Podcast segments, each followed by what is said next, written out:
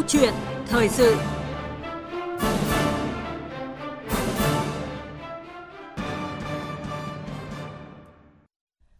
Thưa quý vị và các bạn, báo cáo về kết quả chuyển đổi số trong 6 tháng đầu năm nay cho thấy tỷ lệ xử lý hồ sơ công việc trên môi trường mạng chưa cao, mặc dù có tăng theo từng năm. Người dân sử dụng dịch vụ công trực tuyến năm 2020 chỉ đạt 1,78%, năm 2021 đạt 9,51%, 7 tháng của năm 2022 mới đạt gần 18%. Đặc biệt trong phiên chất vấn tại phiên họp thứ 14 của Ủy ban Thường vụ Quốc hội sáng hôm qua, Bộ trưởng Bộ Công an Tô Lâm cho biết là nhiều đơn vị đã giao phó trách nhiệm đảm bảo an toàn thông tin, an ninh mạng cho đội ngũ chuyên trách, chưa có sự phối hợp thực chất nên xử lý vi phạm chưa hiệu quả, chưa kịp thời, dẫn đến nhiều loại tội phạm nguy hiểm trên không gian mạng, ảnh hưởng tới quá trình chuyển đổi số quốc gia. Vậy làm như thế nào để huy động hiệu quả mọi nguồn lực tham gia chuyển đổi số, phát huy hiệu quả các dữ liệu số phục vụ cho phát triển kinh tế xã hội nhưng vẫn đảm bảo an toàn an ninh mạng, bảo mật dữ liệu cá nhân và tổ chức? Câu chuyện thời sự ngày hôm nay trao đổi về nội dung này với sự tham gia của vị khách mời là ông Nguyễn An Ngọc Thao, Phó Tổng Thư ký Hiệp hội Phần mềm và Dịch vụ Công nghệ Thông tin Việt Nam Vinasa. Còn bây giờ xin mời biên tập viên Minh Khánh bắt đầu cuộc trao đổi với ông An Ngọc Thao. Vâng, trước tiên trân trọng cảm ơn ông An Ngọc Thao đã tham gia câu chuyện thời sự của chúng tôi ngày hôm nay. Vâng, xin chào biên tập viên Minh Khánh và quý vị thính giả đang nghe chương trình. Trước khi trao đổi, mời quý vị thính giả và ông An Ngọc Thao nghe một tổng hợp ngắn ngay sau đây.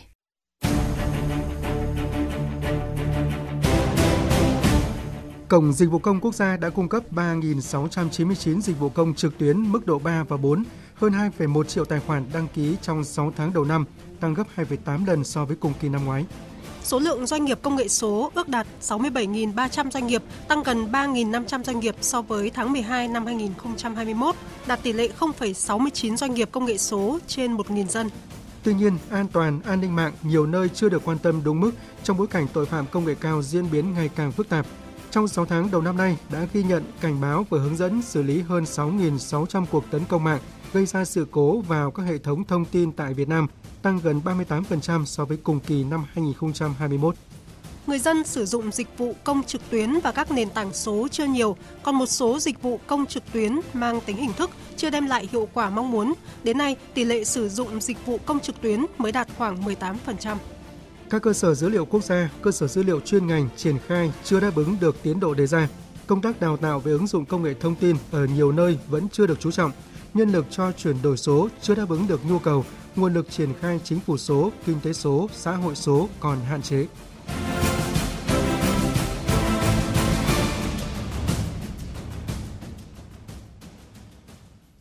Vâng, thưa ông An Ngọc Thao, tổng hợp vừa rồi đã cho thấy là mức độ chuyển đổi số cũng như là việc phát triển nguồn lực dữ liệu số để phục vụ phát triển dịch vụ công. Ông có đánh giá như thế nào về nỗ lực chuyển đổi số ở các bộ ngành của nước ta trong thời gian vừa qua? Đầu tiên thì tôi phải khẳng định là quá trình chuyển đổi số tại các bộ ngành, tại các địa phương hiện tại đang diễn ra rất là nhanh chóng và đang thu được những kết quả rất là tích cực. Các bộ ngành và các địa phương đều có những chiến lược và có những kế hoạch chuyển đổi số rất là bài bản. Và hơn nữa là hiện tại thì các bộ ngành và các địa phương đang có cách thức hợp tác với các doanh nghiệp công nghệ, với các chuyên gia rất là đa dạng. Từ hợp tác công tư đến hợp tác chuyển giao đến những cái hình thức mới để cả các bộ ngành và cả các doanh nghiệp công nghệ đều đang nỗ lực hướng đến và hợp lực cùng nhau để hướng đến một cái là thúc đẩy quá trình chuyển đổi số này. Vâng, thưa ông, chuyển đổi số thì phải ở cả các cơ quan nhà nước và doanh nghiệp, nhưng mà vẫn có nhiều doanh nghiệp hiện nay thì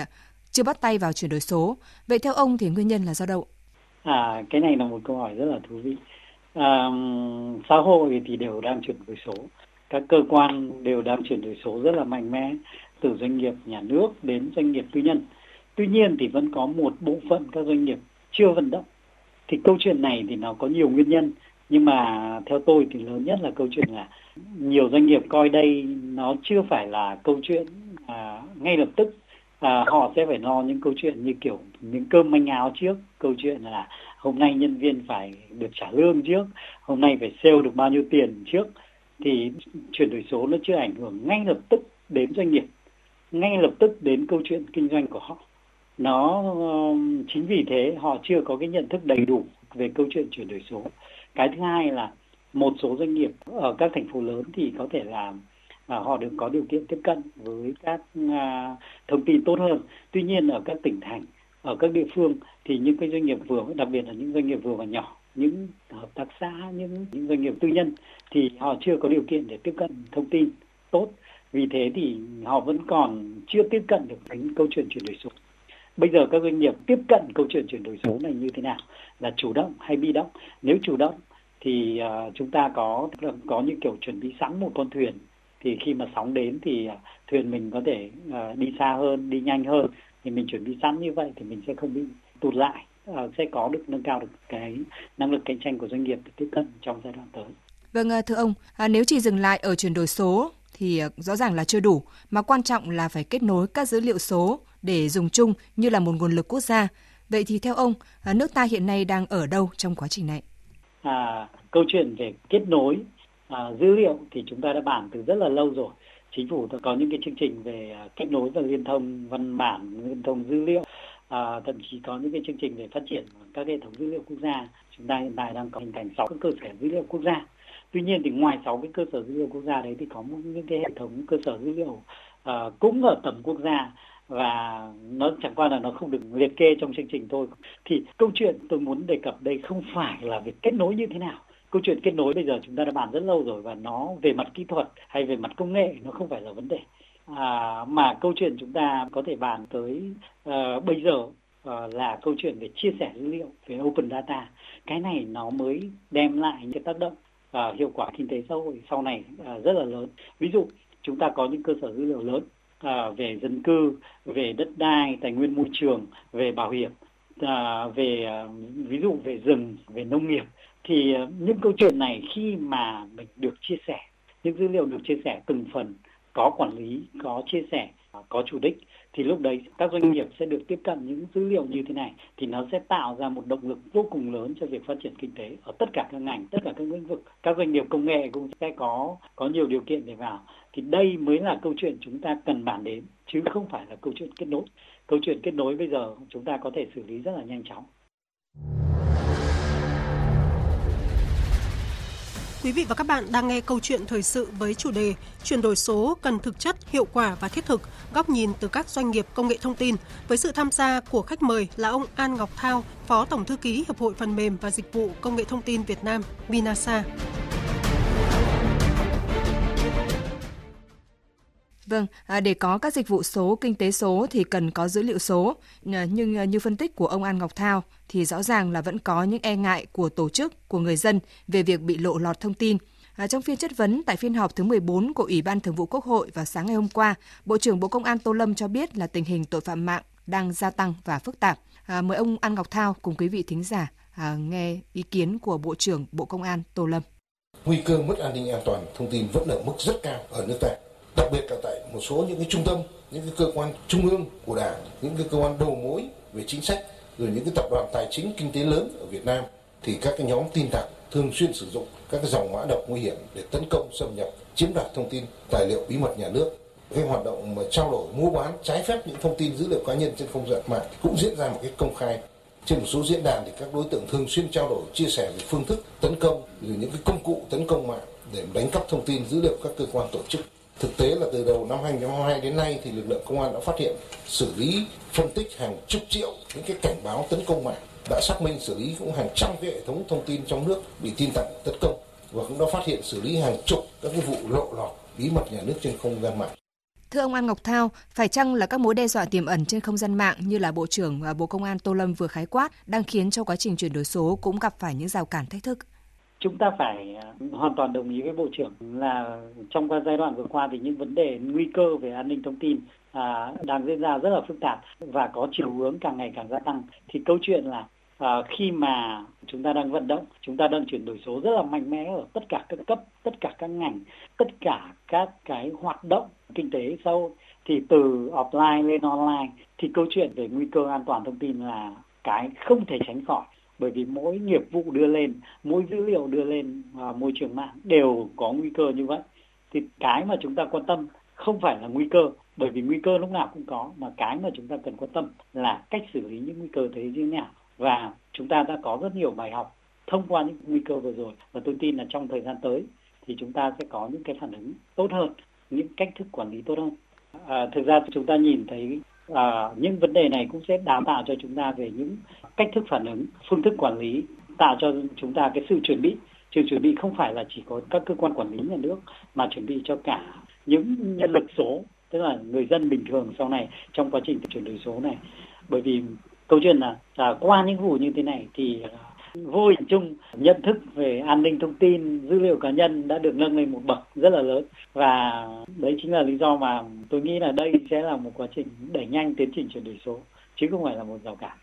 Vâng, tới đây theo đề án là 06 của Chính phủ về phát triển ứng dụng dữ liệu quốc gia về dân cư, định danh và xác thực điện tử phục vụ chuyển đổi số quốc gia giai đoạn 2022-2025, tầm nhìn đến năm 2030, thì người dân không cần phải đem theo nhiều loại giấy tờ như là hộ khẩu, thẻ bảo hiểm y tế hay là thẻ bảo hiểm xã hội khi tham gia các thủ tục hành chính.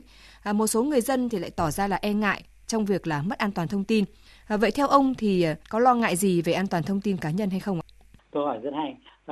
Đầu tiên tôi phải khẳng định là việc xây dựng và phát triển dữ liệu quốc gia về dân cư, định danh và xác thực điện tử phục vụ chuyển đổi số quốc gia trong năm vừa qua mà Bộ Công an làm ấy, thì là một nỗ lực rất là lớn của, đặc biệt là Bộ Công an và các nhà nghiên cứu cũng như là các doanh nghiệp công nghệ đã tham gia vào cái này, và nó sẽ là tạo ra một cái nền tảng, một cái bước phát triển, chuẩn bị cho một bước phát triển rất là mạnh mẽ trong thời gian tới. Bởi vì cơ sở dữ liệu quốc gia của dân cư rất là quan trọng, và khi nó được kết nối với các dịch vụ, được kết nối với các bộ ngành, các cái dịch vụ công, thì lúc đấy nó sẽ tạo ra một hiệu quả kinh tế xã hội rất là lớn, tiết kiệm được cả ngân sách nhà nước, tiết kiệm được cả nguồn lực xã hội. Tuy nhiên cái chúng ta đã bàn đến là an ninh thông tin, thì bảo là có lo ngại không? Thì chúng ta đầu tiên là chúng ta nên lo ngại là cái thứ nhất. Cái thứ hai là tại sao tôi nói như thế? Thì lo ngại để mình có nhận thức đúng về việc bảo vệ dữ liệu cá nhân của mình trước. Mọi người, tất cả các dữ liệu của cá nhân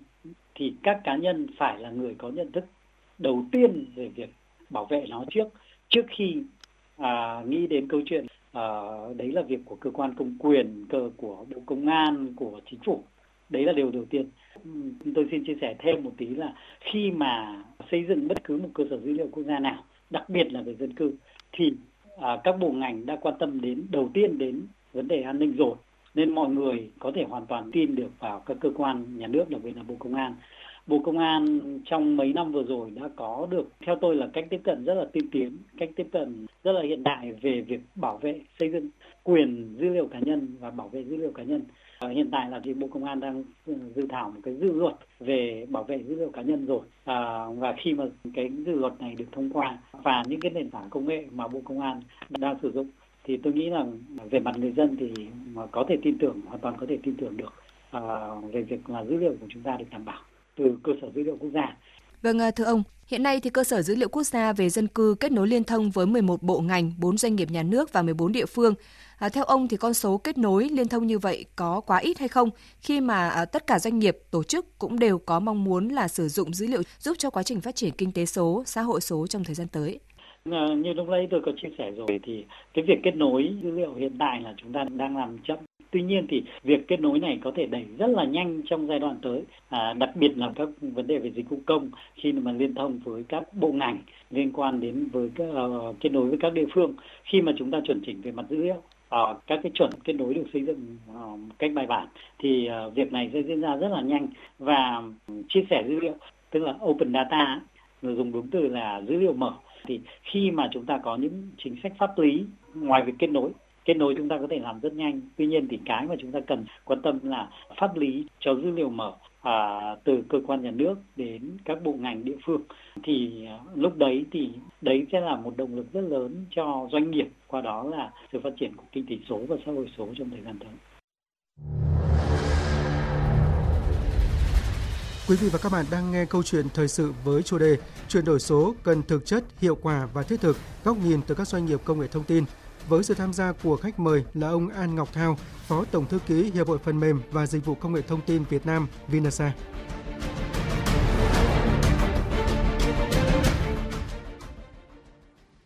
Thưa ông An Ngọc Thao, với người dân khi mà tỷ lệ sử dụng dịch vụ công trực tuyến còn thấp thì theo ông chúng ta sẽ cần phải làm gì để khuyến khích người sử dụng, tạo động lực thúc đẩy chuyển đổi số toàn diện trong thời gian tới? Đối với người dân thì tôi cũng chia sẻ câu chuyện của mình. Tức là tôi có phải đi đổi một cái bằng lái xe. Tôi cũng đã thử dịch vụ công đổi bằng lái xe. Nếu mà mọi người thử thì mọi người có thể thấy hiện nay là đổi bằng lái xe đang rất là dễ. Chúng ta chỉ cần vào website của Tổng cục Đường bộ, khai những thông tin cần thiết về bằng lái xe cũ của mình và các thông tin liên quan đến cá nhân như kiểu là định danh, thì lúc đấy thì chúng ta có thể đổi hoàn toàn thực hiện ở nhà và được gửi cái bằng lái xe về nhà rất là dễ dàng và chỉ mất đâu đó khoảng nửa tiếng, có thể thanh toán trực tuyến luôn. Tuy nhiên thì để tiếp cận được những cái thông tin này thì tôi lại phải mất đến gần một tiếng để đi tìm cách thức thực hiện như thế nào. Thì đây là vấn đề. Tôi nghĩ là cái cách mà nó cũng giống như cách các doanh nghiệp đang làm. Người dân là khách hàng của các dịch vụ công. Chúng ta có rất nhiều dịch vụ công đưa lên trực tuyến và còn rất nhiều các dịch vụ công nữa sắp tới sẽ được đưa lên trực tuyến. Thì cũng giống như các doanh nghiệp công nghệ ấy, các doanh nghiệp ví dụ như ngày xưa Grab chẳng hạn, thì chúng ta coi người dân là những người dùng, thì chúng ta phải educate thị trường. Trong ngành chúng tôi gọi là educate thị trường, tức là truyền thông, tức là giáo dục, hướng dẫn người ta sử dụng trước. Khi mà mình educate được thị trường thì nó sẽ đem lại hiệu quả cao hơn. Thì câu chuyện là bây giờ chúng ta phải đầu tiên là phải tiếp cận người dân ở tất cả các kênh, tất cả các phương tiện online, phương tiện offline để truyền thông quảng bá tới người dân về sự thuận tiện của các dịch vụ công này trước, về cách tiếp cận các dịch vụ công này trước, thì lúc đấy thì người dân sẽ khi mà người ta trải nghiệm các dịch vụ, một người hai người trải nghiệm cái dịch vụ này dễ dàng, nó tiết kiệm, nó giúp người ta dễ dàng hơn rất là nhiều, tiết kiệm thời gian, tiết kiệm công sức đến so với cả việc đến các cơ quan công quyền, thì tự khắc nó sẽ dần dần phổ biến. Tuy nhiên chúng ta phải tiếp cận người dân trước, chúng ta phải educate người dân trước, và đương nhiên ngoài câu chuyện là chúng ta tạo các dịch vụ trên đấy thì chúng ta cũng cần phải tăng cái trải nghiệm của người dân ở trên đó. Tức là trải nghiệm là như thế nào, người ta vào bất cứ một cái dịch vụ công nào chẳng hạn thì tất cả mọi người dân đều phải biết, đều có thể dễ dàng biết là mình cần phải làm gì, các bước tiếp theo, rồi mình cần phải chuẩn bị gì cho cái đó, và với cái hướng dẫn cơ bản, hướng dẫn dễ hiểu cho tất cả các đối tượng, cho tất cả cái đối tượng người dân, bởi vì các người dân thì có ở nhiều trình độ khác nhau, thì chúng ta phải design ra, thiết kế ra những cái tài liệu hướng dẫn, thiết kế ra những tài liệu truyền thông quảng bá dễ đọc, dễ dùng, dễ tiếp cận. Thì lúc đấy thì tôi nghĩ là đương nhiên là các dịch vụ công sẽ tự khắc người dân sẽ dùng rất là nhiều, bởi vì ngoài chuyện tiết kiệm cho ngân sách quốc gia thì rõ ràng là những cái dịch vụ công này tiết kiệm cho người dân và tiết kiệm nguồn lực xã hội rất là nhiều, tiết kiệm thời gian, tiết kiệm công sức, thậm chí tiết kiệm cả chi phí. Khi mà người dân sử dụng nhiều thì chúng ta có thể dành ngân sách. Khi mà chúng ta quảng bá những dịch vụ công này thì tôi nghĩ là phát triển những dịch vụ công đưa lên trực tuyến thì theo tôi là nên dành những cái nguồn lực ngân sách nhất định cho việc truyền thông quảng bá và educate cho người dân về việc sử dụng các dịch vụ công này. Vâng, rõ ràng là chuyển đổi số thì cần phải thực chất hiệu quả. Vậy theo ông thì để làm được điều này cần sự nỗ lực như thế nào từ phía những doanh nghiệp công nghệ số, những doanh nghiệp hiện đang đóng vai trò nòng cốt trong quá trình đem tới các sản phẩm, dịch vụ số cho người sử dụng để có thể chuyển đổi số thành công? Bây giờ chúng ta mới bàn đến câu chuyện về doanh nghiệp công nghệ số và vai trò của họ. Đầu tiên thì mình phải khẳng định là chuyển đổi số không phải là câu chuyện chỉ là áp dụng các dịch vụ và giải pháp số. Chuyển đổi số là một quá trình để chúng ta ngoài việc là đưa toàn bộ về việc số hóa quy trình, số hóa tài liệu để sau đấy là tối ưu hóa tất cả các nguồn lực của doanh nghiệp, thì mục tiêu cuối cùng của quá trình chuyển đổi số đấy là thiết kế ra những sản phẩm mới, thiết kế ra những dịch vụ mới và mô hình kinh doanh mới để phát triển kinh doanh và tăng trải nghiệm cho người dùng. Vì thế tất cả các giải pháp công nghệ nó chỉ là một công cụ. Ngày xưa thì ngành công nghệ thông tin thì được coi là một ngành kinh tế mũi nhọn rất là lâu. Tuy nhiên thì trong mấy năm trở lại đây, trong vòng khoảng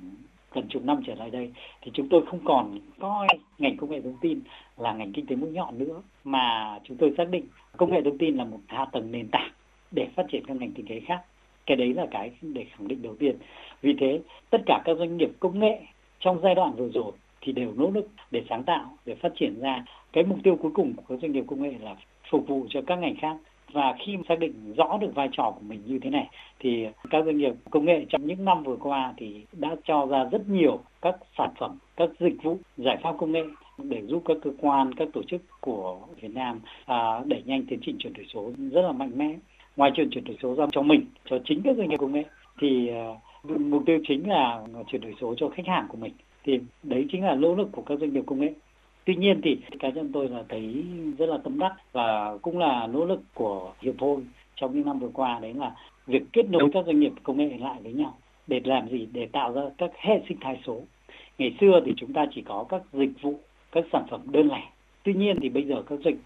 của mỗi doanh nghiệp khác nhau, ví dụ như có doanh nghiệp thì làm kế toán, giờ phần mềm kế toán, có doanh nghiệp thì chỉ làm phần mềm quản trị doanh nghiệp, có doanh nghiệp thì quản trị nhân sự, có doanh nghiệp thì lại quản trị khách hàng. Thì bây giờ câu chuyện là các doanh nghiệp công nghệ số đã có được một bước phát triển rất là mạnh mẽ và dần hình thành được một hệ sinh thái các doanh nghiệp công nghệ số rất là bài bản. Thì câu chuyện của Vinasa cũng như câu chuyện của các doanh nghiệp công nghệ trong thời gian tới là liên kết với nhau để hình thành ra các hệ sinh thái số, hệ sinh thái giải pháp số hoàn chỉnh. Ví dụ doanh nghiệp lớn thì làm các nền tảng số, doanh nghiệp nhỏ thì làm ra các dịch vụ số, các giải pháp số để tích hợp với nhau. Để khi mà cung cấp cho các cơ quan, khi mà cung cấp cho các doanh nghiệp nhà nước, doanh nghiệp tư nhân thì đều có một bộ giải pháp rất là hoàn chỉnh, từ nền tảng như thế nào, từ kết nối như thế nào, từ dữ liệu như thế nào đến các phần mềm quản lý như thế nào, và xa hơn là những câu chuyện sử dụng trí tuệ nhân tạo, sử dụng big data như thế nào để tối ưu hóa trong kinh doanh, rồi phát triển thêm khách hàng và chuyển đổi mô hình kinh doanh. Đấy là những cái nỗ lực, đấy là những cái sáng tạo rất đáng ghi nhận của các doanh nghiệp công nghệ trong giai đoạn vừa rồi. Vâng, trân trọng cảm ơn ông An Ngọc Thao trong cuộc trao đổi vừa rồi. Quý vị và các bạn thân mến, có thể thấy là các doanh nghiệp công nghệ số sẽ là trọng tâm, nòng cốt tạo nên các sản phẩm dịch vụ nền tảng số để giúp người dân sử dụng hiệu quả hơn trong quá trình chuyển đổi số. Tuy nhiên, chuyển đổi số quốc gia sẽ cần nhiều hơn nữa sự đồng hành của các hiệp hội, các doanh nghiệp phát triển các sản phẩm dịch vụ đơn giản, dễ sử dụng như là ông An Ngọc Thao, Phó Tổng Thư ký Hiệp hội Phần mềm và Dịch vụ Công nghệ Thông tin Việt Nam Vinasa vừa chia sẻ. Và theo đánh giá của Liên Hợp Quốc, Việt Nam là một trong những quốc gia đi tiên phong trên thế giới trong việc ban hành các chương trình và chiến lược về chuyển đổi số quốc gia. Ngoài ra thì doanh nghiệp nhỏ và vừa còn được đặc biệt quan tâm phát triển khi được hỗ trợ kinh phí chuyển đổi số từ nguồn ngân sách nhà nước từ tháng 10 năm 2021. Chương trình chuyển đổi số quốc gia đã đặt ra mục tiêu gia tăng vị thế trên bảng xếp hạng chính phủ điện tử của Liên Hợp Quốc lần lượt lên top 70 vào năm 2025 và 50 nước dẫn đầu vào năm 2030. Cùng với đó, kinh tế số sẽ đóng góp 30% GDP cả nước và năng suất lao động hàng năm tăng trưởng ở mức lớn hơn 8%. Và để đạt được những mục tiêu này, chuyển đổi số tại Việt Nam sẽ tiếp tục cần được người dân, doanh nghiệp đẩy mạnh thực hiện trong thời gian tới. Một lần nữa, trân trọng cảm ơn ông An Ngọc Thao, Phó Tổng Thư ký Hiệp hội Phần mềm và Dịch vụ Công nghệ Thông tin Việt Nam Vinasa đã tham gia câu chuyện thời sự ngày hôm nay. Cảm ơn quý vị đã quan tâm lắng nghe.